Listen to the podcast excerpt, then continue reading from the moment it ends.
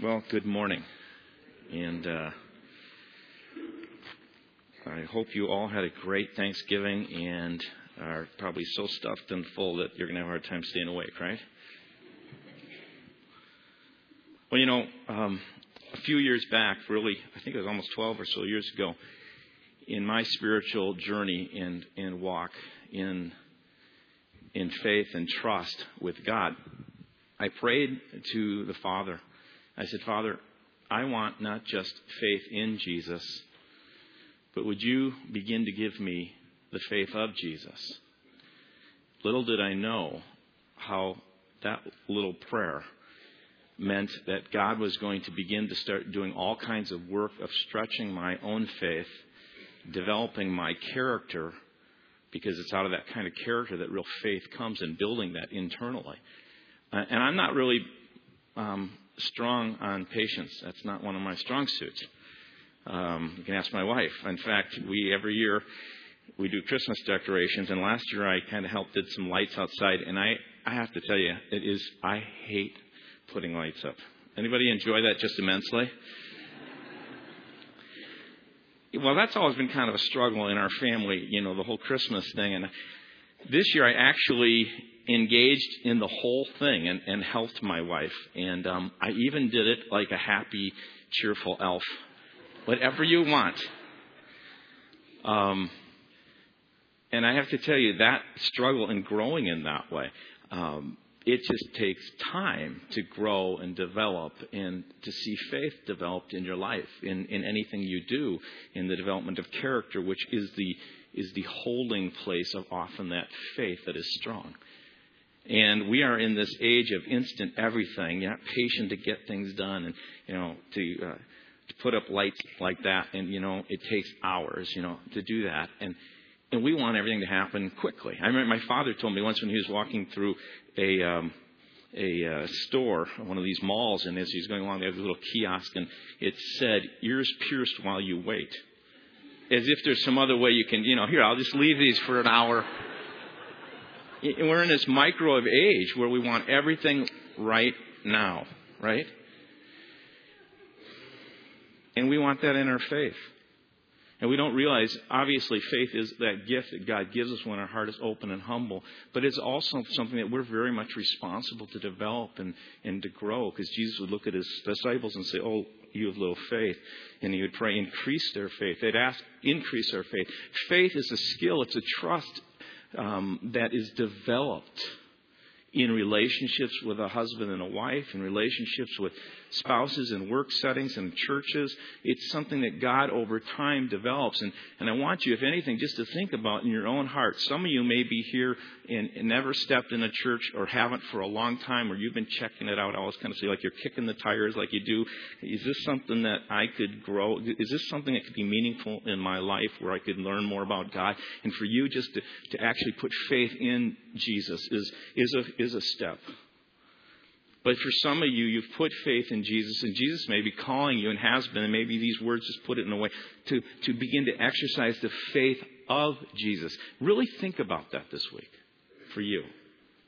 I mean, when you think about the way that Jesus trusted his Father implicitly, and, and then because of that and that response, saw the works of God take place. But it doesn't happen easy. It's not a quick thing, it doesn't just happen overnight. And some of you, I know, I can look at you and and you could stand up, and some of you did last Wednesday night, and you have shared how God over the years has developed and strengthened and given you that faith of Jesus where you've begun to see not only a confidence that you have in God no matter what the circumstances are like, but you have this confidence deep within your own heart that, that God is involved in your life, even though it doesn't look like it. But that happens over a struggle. And that's why I love the Psalms. And that's why I like these heart cries of the Psalms. And that's when I think of Christmas. And you think about Christmas, think about the 400 years of silence before the coming of Christ. Talk about faith stretching. How'd you like to be in year 350?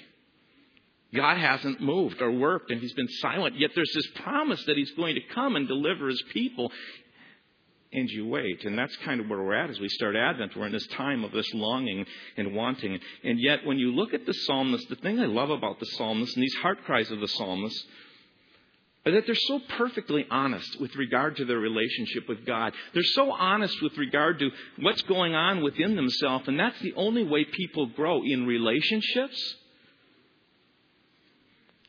Is when you get real and you get honest and you don't avoid the conflict, you begin to put it out there and work with it. And so, in the conflict of your own soul and your own spirit, if you're not actually getting to the place where you can be honest with God and really let that, that whole stuff come out so you can be in relationship with Him, you won't grow. You can't pretend to get yourself into it, and you cannot just, if you want, you can avoid it. But the path to real growth of your own character and your heart and your relationship with God comes from an honest struggle, and that's what we read in Psalms. So when you look at Psalm 77, you see this honest struggle. And the psalmist questions God, and these questions actually keep him up at night. I don't know if you're like me, but usually when the day is happening, you're distracted by all activities. But when you lay down at night, you kind of put your head down and you're, you, you, for some reason, your mind can begin to really move and wander and all these things are happening. And, and that's what's happening. In the first part of this psalm, these first few verses, and this is a lot like the psalm we looked at last week. It's a cry of Asaph. Last week he cried out and he said, God, why do the good guys seem to lose? You know, if I look around the world and it seems things are unfair. Here is a psalmist who's not crying out, why do the good guys lose? But he's actually crying out, God, where are you when I need you most? And it's a two part psalm again. The first part is a cry and complaint to God. Uh, uh it's the honest reflection of what's going on in his heart and soul. And then there's a hinge verse again in verse 10 where he has to, he, things change. There's either God meets him in revelation or, or through the responsibility of his own acting in faith. Something happens and there's an interchanging and God does something. But these first few verses, if you look at it, he's crying out to God, verses 1 through 2. He's been waiting. He's not losing faith, I don't believe, in God. He's losing faith in the fact that God maybe cares about him. And you may be in that situation. Some things that happened in your own life, and you kind of are in this place and you go, God, why would you allow this to happen? And you, you, you really believe there's a God, but you're really wondering whether He cares about you. This is a perfect time in your own life to begin to open your heart and allow God to stretch your faith in His goodness, even though it doesn't look like it. And so he's crying out, and he says, I cried out to God for help. I cried out to God to hear me. See, he really believes there's God is out there. When I was in distress, I sought the Lord. Often, difficult times cause us to look to God. You can look for all kinds of quick fixes, but He looks to God. At night, I stretched out untiring hands. It's like all night. I'm God, I just, where are you now? I need you. And my soul refused to be comforted. If you notice both verse 1 and verse 2, you see the strength of his crying out to the Lord and the length of his crying out to the Lord. He cried out. It's no slight concern. The pain is deep within him. It can't be held within. I love again Peterson's translation in the message. And he says, I yell out to my God. I yell out with all my strength and might. I yell out at the top of my lungs. It's really funny. After last Sunday's message, and I talked about the struggle, spiritual struggles are really real. We have to be honest with them and recognize that we go through those. I can't tell you how many people after the service or through the week from this church came up to me and said, Thank you. Thank you. I needed to hear that. I needed to be voiced. I had lunch with someone who, who shared with me their own struggle in, in the loss they had of a child and, and how that person was actually um, going through these times where we just yell out in pain. And he, and he said, I, didn't, I thought I was going kind of crazy. And so then I went to a grief support group, and I, I finally had the courage to kind of voice that and found out five or six other people were going through the same thing. Oh man, how healthy it would be for us to be able to be the kind of people that can be real and authentic and kind of share our struggles. That's what I want God to create with us and in us. He says, I sought the Lord, and that night I stretched out untiring hands. My soul refused to be comforted. This is not some one time spontaneous kind of, he was just hurt and now he's crying out to the Lord. This is something that maybe went on for a couple days, a week, months, where he was just crying out to the Lord. Keeps calling out. His soul refused to be comforted. It's really interesting. There was no easy answers. There was no quick Bible verse that he could really take and it also just comforted his soul. Have you ever laid in bed where you just can't get comfortable? You know, you just keep tossing and turning. That's what's going on with his soul and his spirit. Internally, he just can't get, he can't get comfortable. He can't get at peace with what's going on. And he's wrestling. And he's turning and tossing. He doesn't have a wife next to him like mine who's just, stop it. You know, that kind of thing.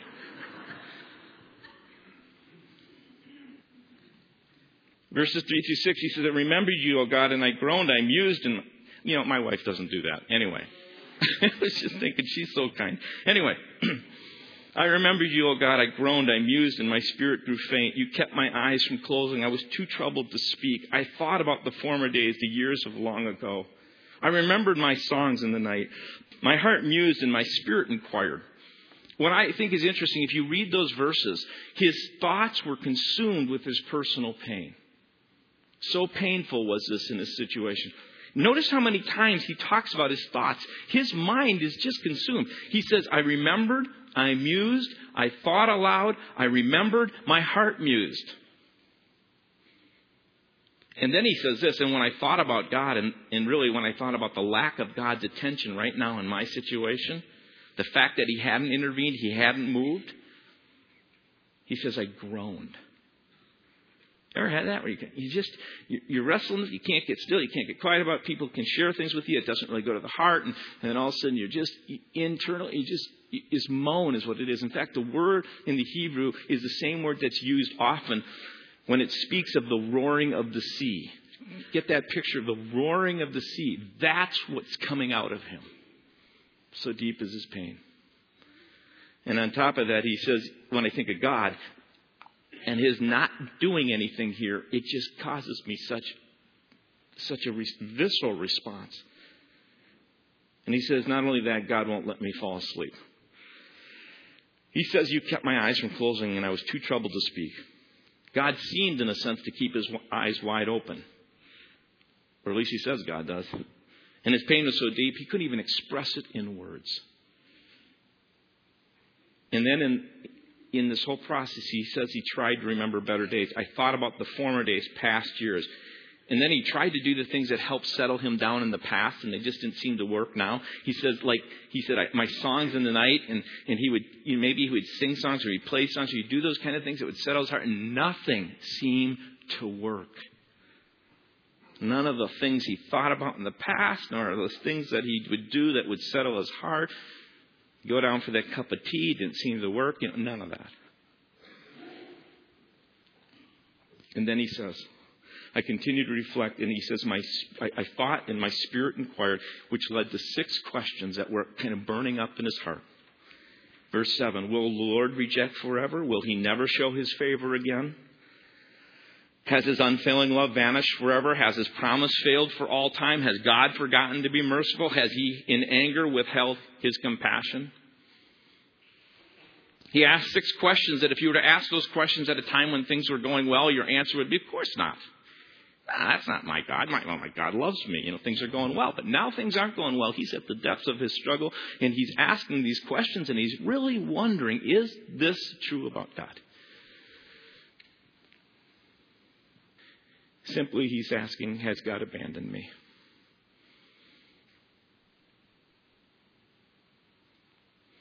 And he's asking, Where is God when I need him most? Which leads to this verse, verse 10, which is a very interesting verse, and I struggled with it until this morning, even when I was struggling through it, going, Now, God, how do you want me to say this here? The, the verse is really interesting. In one way, it can read, Then I thought, Instead of to this I will appeal, he, he says, This is my sorrow. And the years of the right hand of the Most High could actually be translated, the right hand of the Most High has changed. So in his thought, he gets really brutally honest. He's asked these questions about whether God is really going to be this way with him. And he gets brutally honest and he says, God, you know what? Your right hand, your sovereignty over this situation, your care for me, which intervenes, I guess you've changed he gets honest. And almost in that honesty, there's also this sense of this cathartic outpouring because it can also be translated this way. Because I think as he's wrestling through this and saying, God, you, you have changed, he began to realize, and God broke in and he realized the way it's translated here. Then I thought, to this I will appeal the years of the right hand of the Most High. Now you read that and you go, what in the world? See, at the height of his struggle, in the depths of his despair, he once more thinks, I thought, he says, then I thought, and he makes a choice. He makes an appeal, not to God to come and change his circumstances. He makes an appeal, not that God would come and, and somehow intervene in his struggle. He makes an appeal to God and his character alone. He says, Then I thought, I have a choice. Here are my options. These questions. To believe God rejects those he has chosen, to believe God will never show favor again, even to a repentant heart, to believe God's commitment is weak as my own, to believe God's promise is as strong as others who abandon me, to believe God forgets, to believe God holds a grudge. That's not the God that I trust, that I know. And he makes a choice. And in place of sorrow, in the midst of the grief, in the midst of what I would call also spiritual sickness, he says, I thought and I appealed to this truth, the years of the right hand of the Most High. In a sense, as I lie in bed or am on my knees or on a walk, riding my bike or in my car, wherever it may be, I have a choice to believe you are who you revealed yourself to be, or I have a choice to believe my circumstances and my struggle right now. That's the choice of faith. It's a choice of trust. It says, You are who you revealed yourself to be. You are good. You are by your right hand, the years of your right hand. The idea, the times that you have revealed yourself in the past to others, in the midst of their difficult struggles, you have proven yourself to be good and to be loving and to be kind. And I have a choice to either believe this or to believe that you don't care one bit about me. And in that midst of, of that struggle, he makes his choice. Whether you intervene or not in this situation. He says, I will believe who you have shown yourself to be. Like Shadrach, Meshach, and Abednego standing at the furnace of flames. As they're standing there ready to be thrown in, this is what they say. If we are thrown into the blazing furnace, the God we serve is able to save us from it. And he will rescue us from your hand, O king. But even if he does not, we want you to know, O king, that we will not serve your gods or worship the image of gold you have set up. It's that simple choice that says, you know what, I'm in the midst of this. I, I need you, God, to show up in my life, but I realize that more important than whether you even do right now is the fact that in the past you have proven yourself. And, and this is who you state you to be, and I will choose to trust that. There's five steps, I think, to strengthen your faith, of moving from what I say just faith in Jesus to the faith of Jesus, this expression of the character that begins to develop in your own heart and soul. And the first is to choose faith in God, not in what you want or you expect, not in what you see. Here's what I know to be true in your word, God. Over the years, through the testimony of others, you are a God who shows yourself to save, to intervene, to act, and to care. And even though I don't see it in my situation, you, this is who you are in your character and I'm going to put my faith in that. God is faithful and loving and kind to all who look to Him. He will actually, the word the right hand, the idea of the right hand is that He will actually flex His muscle on your behalf. It reminds me of Jesus when he was in the boat. You remember with the disciples, and, and they were going across the sea from one end to the other of the Lake Galilee, the Sea of Galilee. And and a storm came up, and here are the disciples in the midst of the storm. Peter, a master fisherman, master boatsman, he's out there, and the storm is actually turning and tossing the boat to the point where it'll almost capsize. He is trying with his buddies to keep the sail afloat. They're, they got pails, and they're bailing water out of the boat, and he looks around and he doesn't see Jesus anywhere. And, and so he goes, I gotta find. He goes back, he finds Jesus sleeping in the back of the boat. And Jesus is sitting there sleeping, and, and, and Jesus, um, he, he kind of rouses him, and Jesus kind of looks up at him, and in the midst of this storm, and I think Peter's saying, Jesus, grab a pail. We're in trouble. And Jesus gets up and he stretches and walks up and he walks into the, the boat in the midst of the storm. He looks up and he yells, Quiet! And it gets still. And then he looks at his disciples. And, and the phrase he uses is really interesting. He says, he says, Where's your faith? Where's your faith? He was using this as a teaching moment that in the midst of the storm, that when Jesus, when God is present, even though he may be sleeping and seem to be totally uninvolved and ununderstanding and not understanding what's going on, he's asking, where's your faith in the midst of this? It was almost as if the, the question is like, did you leave it back on shore? You know, like if you had a wallet, did you just leave it back at the house?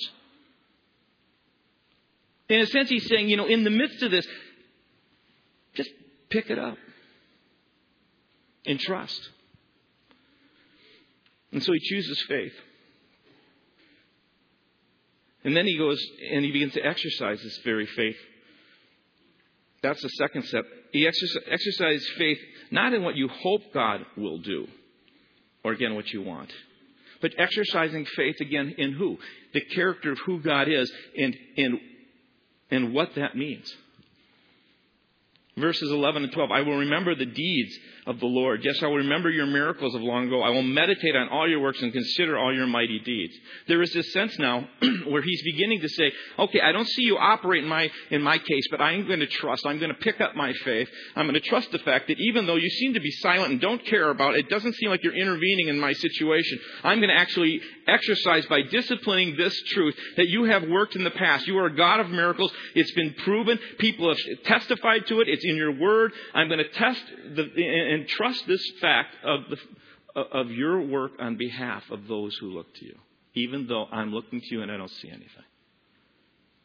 He says, I will remember. Now he's not remembering and thinking just of his struggle and his own situation and allowing that to roll over and over in his mind. Now he's thinking about how God has worked. And it's a discipline to do this, to direct your heart, to think about not just your own situation and to, and struggle and to try and resolve, and you know how you can wrestle in your mind of if I do this, I do that, or maybe I need to do this, but you begin to let go of and go, you know, I'm not going to worry about that. I'm going to trust in who God is and what He's done in the past. And so, in a sense, you actually exercise, just like you know, no one likes, you know, how everyone just loves to to exercise and run. It's just you, sometimes you have to just start to do it, and as you do it, it gets more comfortable, so to speak. Well, that's what he says. Choose to take your eyes off your current circumstances and fears. Discipline yourself to say, I will take my eyes off of me and put them on you, and I will remember what you've done. In, in a sense, you must resolve that my mind has spent enough time meditating on my situation and the things that I should or I could do. I spent enough time trying to figure it out. I'm going to resolve to start to put my mind on who you are and think of what you've done. He talks about miraculous deeds, mighty deeds, all your works. And then he does a second, third thing. This, this whole process of choosing to pick up his faith and this process of beginning to exercise what he knows to be true moves to a second, a third step. And that third step is that he declares his faith. In a sense, he says, I believe you are now who you once were. You are in the present who you were in the past. You are not like a man. You do not lie. You do not change. You do not shift like shadows. Verses 13 through 15. He says, Your ways, O God, are holy. What God is so great as our God? You are the God who performs miracles. You display your power among the peoples. With your mighty arm, you redeemed your people, the descendants of Jacob and Joseph. In a sense, what he does, he's by faith, he moves the past into his own present and he declares it out loud. He says, God, I believe, as I've just testified of what you've done in the past, that your ways are holy. And he declares that. He says it out loud. You know, if you note here in verse 15, he ends by referring to the Exodus. But you also have to note there was a certain point in, in, in Moses' his own life where he had to learn this faith of moving from his own faith into the faith of expressing God. There was a sense, if you look at the life of Moses, he knew that he was to be called as a special chosen child of God. He had heard from his mother about how he was saved from these bulrushes and, and how she was raised by him and that God in some special way had called him for a task for the people of God, the Israelites there. He was then taken in the courts and raised in the courts. He had all this going on. And he gets to a certain point in his life, and it says in Scripture that he was out one day watching how the Egyptian, an Egyptian was treating an Israelite. And I have a sense that he was praying and struggling, say, God, how do I set my people, your people free? How do I give them, in a sense, better conditions than they have right now. I don't know if he was thinking of leading them back to some promised land. I think in his mind, he was thinking, if I just somehow intervene as one who is a part of the courts of Egypt, that the Israelites will see this and rally behind me. So what does he do? He actually gets into it and he kills the Egyptian. And instead of the Israelites rallying behind him and going, let's get him, you know, because all he, you think of all the slaves that they would have just said, you know, we've got one on our side. You see, in his way, he was going to try and figure out the situation and circumstances, and he began to realize that in his own flesh and his own way of working it out, it was never going to be worked out. In fact, what he thought would happen was just the opposite. Instead of them rallying behind them, they started accusing him and saying, you know, he's the guy. And what has happened is Moses goes for 40 years, and God uses that time to, to work in his life until God comes and calls him back. And I bet you anything through that whole process, he had a huge struggle of faith. And then God calls him back and says, Let me show you how we're going to do this. We're going to set these people free. Moses is scared to death to do it. You move from this place and you pick up faith, you exercise faith, you begin to declare that God, your ways are holy and different. Isn't that interesting? He says, Your ways, oh God, are holy. What God is so great as, as you, God? He's coming to this place. He's going, I kind of have thought of all different ways you could intervene and do the things you need to do in here. You haven't done it. I'm going to trust that you're good, that you love me, that in the midst of this right now you're not acting, but I'm going to trust the fact that your ways are holy, my ways maybe aren't. I won't pull the Moses thing, although some of us all do, right? And I'm going to let you intervene and do it the way you want to do it. And the word holy is really interesting in the in the um, in, in the Bible. It doesn't necessarily mean moral goodness. You know what the word holy means? It means different. It really means different. It'd be as if you had a bunch of pianos here and you had one piano over there. That's what holy means. It's uncommon. It's not like the rest. In a sense, he's saying, God, your ways are so different than our ways. Who would have ever thought that you would part a Red Sea and have people march through it to save them? Who would have ever thought that you would march around a walled fortress seven times, blow some trumpets, and the whole thing would fall down? Who would have ever thought, amidst uh, in, standing in front of this giant named Goliath, that a little boy would take a sling and a stone and throw it and knock him down? Who would have thought? Who would ever think while you're lying in bed, rolling around in your head, trying to figure out how to do it, that, that God has a way and all He's asking you to do is to pick up your faith, to exercise your faith, declare your faith that God, your ways are holy, and then to wait and be patient and let that faith in who He is become stronger than the way you want it done, maybe. You know, sometimes to declare your faith in God over a situation, the, veer, the, the mere verbal spoken declaration can actually break the grip of doubt over your heart. Do you know that? By actually speaking out faith, it has the ability sometimes to break that which grips your heart. And I think that's why he does it. He says, Your ways, oh God, are holy. What God is so great as our God? You are the God who performs the miracles. You display your power among the people. You've done it in the past. I'm just going to trust you now. His heart is beginning to settle down. And then he strengthens his faith because he now looks at a specific situation like this one of Moses I just talked about in the Exodus. And he strengthens it. He says, I understand now, God, not only do you love me and you care for me, for some reason I understand why you're not intervening, but I believe that your will is stronger than any will. And he strengthens his faith by this. He knows that what God wills will happen. If God wanted to and willed to, he could intervene right then. But for some reason he hadn't. But that doesn't mean that God doesn't have the power to do what he needs to do when he needs to do it. So he looks at verse uh, 16 through 19 and he says, The waters saw you, O God. The waters saw you and writhed. The very depths were convulsed. The clouds poured down water. The skies resounded with thunder. Your arrows flashed back and forth. You see this picture of what's happening at the Exodus. there's a storm, and, and some think there may be an earthquake, and these violent winds are going, and you see the clouds, the storm clouds, and the lightning flashing back and forth. And here's Egypt and the soldiers coming behind them, and here's Israel. They could have taken the shortcut, and God says to Moses, No, we'll take the long way. Brings them to the edge of the sea. They're standing at the edge of the sea. Here is God standing with them, and here's the water, seeing God, and they're going to one another, these little molecules of water going, the Creator's here. Back up. It's, it's almost like that. That's almost what he wants you to see. The water's going up. God, go ahead on through. And God goes through, leads his people through it. He says, Your thunder was heard in the whirlwind. Your lightning lit up the world. The earth trembled and quaked. Your path led the, through the sea. Your path led the, through the sea. God was there in front of them. They didn't see it. In fact, as he goes on, it takes faith to even believe what God did in the past. It always takes faith to believe that God loves you. He cares for you. He will intervene when it's right. And at the time when he has set will be there, he will not in one, he won't delay one moment when the time is right. There's nothing that can hold him back from doing what he wants to do. And so here is God leading them through, and it says this You, your path led through the sea, your way through the mighty waters.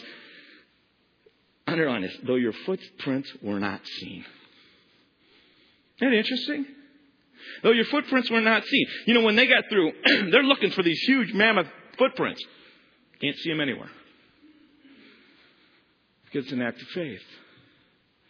So that you you actually choose faith. You begin to exercise that faith. You declare that faith. Your ways are better, God. Your ways are holy. I don't understand it right now, but I also strengthen my faith knowing that there is no will that can stand against your will. The Pharaoh human power, that's what he wants you to see, could not stand against it, nor natural circumstances. That natural forces of water couldn't stand. When God chooses to do something, all of earth moves out of the way. For you.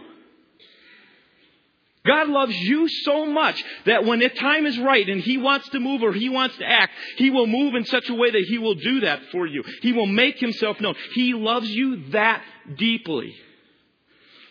But all of us struggle with faith and say, God, why did you allow this to happen? Why did this happen? What is going on here? But all we can do in our human response, as the, the psalmist does, is get real with our struggle, work through that struggle, and as we get honest with God, we begin to move to that place and we, in a sense, say, God, Either your ways have changed or you are the same today as you were yesterday and you love me.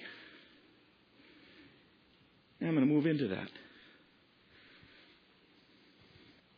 And I can know that no obstacle, no obstacle will stand against the will of God. None. There is no will stronger than the will of God.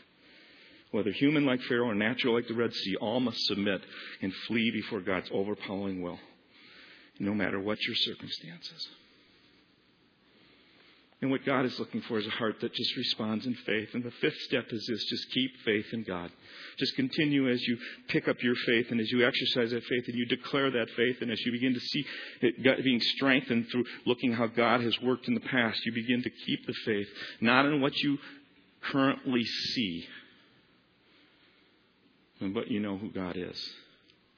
Verse 19 and 20 Your path led through the sea, your way through the mighty waters, through your footprints were not seen. You led your people like a flock by the hand of Moses and Aaron.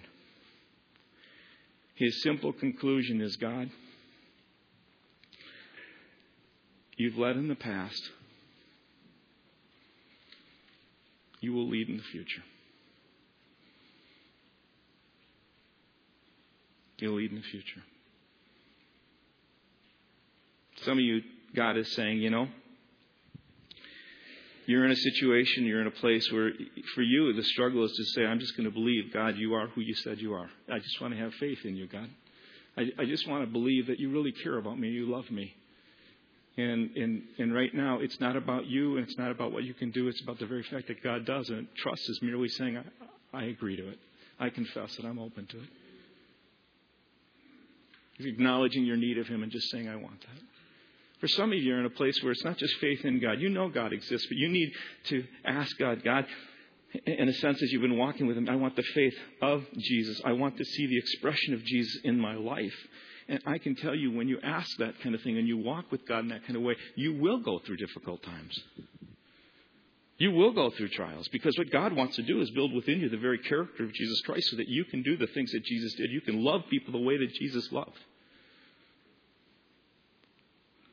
You can give to people the way that Jesus gave. You can hold your boundaries up to protect yourself the way that Jesus did. I mean, all those things that create the kind of health that make you the kind of person that allows God's will to flow through like He did through Jesus.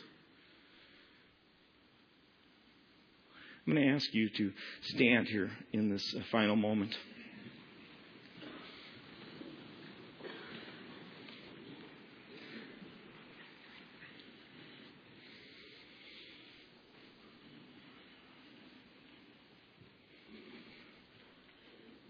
Lord Jesus, we have gone through a, a season of thankfulness.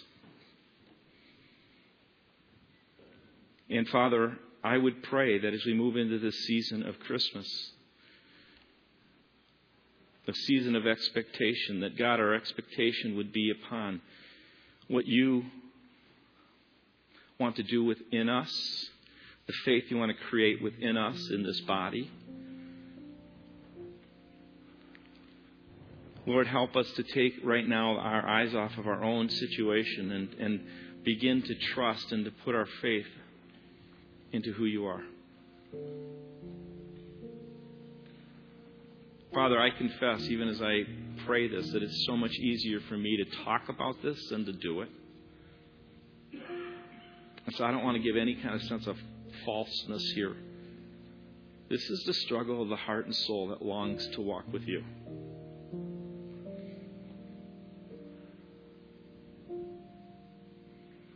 In the quietness of your heart, if you've had some place in this time as through this service, whether through song or whether through this message, where God has been speaking to you, just pick up your faith and say, Jesus, I'm going to trust you. I'm going to trust you. I'm going to declare that although I'd like it to be this way, I'm open to a different way that you would choose and reveal. Father, we thank you and we offer ourselves to you, recognizing that you are the same today as you were yesterday and as you will be in the future. You are faithful. In Christ's name.